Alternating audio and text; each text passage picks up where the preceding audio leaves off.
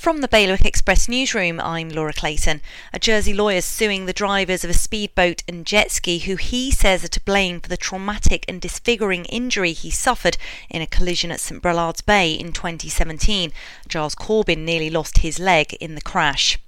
A man who's said to have hit rock bottom has been remanded in custody while he waits for his case to proceed through Guernsey's courts. He asked to be remanded in custody so he could sort out his mental health. The judge said no, but did remand him in custody to stop him committing any more offences. An anti bullying campaign's launching in Guernsey this week. The Youth Commission will be visiting various schools to discuss ways of stopping the problem by raising awareness.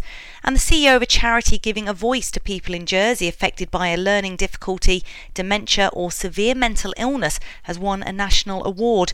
Patricia Winchester's won the Outstanding Advocate Award in the National Advocacy Awards.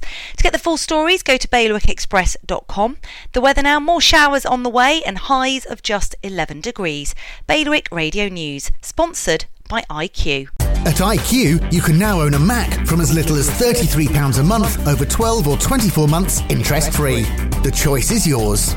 So pop into IQ and they'll help find the right Mac for you with financing that's right on the money. IQ, your local Apple expert, Liberty Wharf, Jersey, and High Street, Guernsey.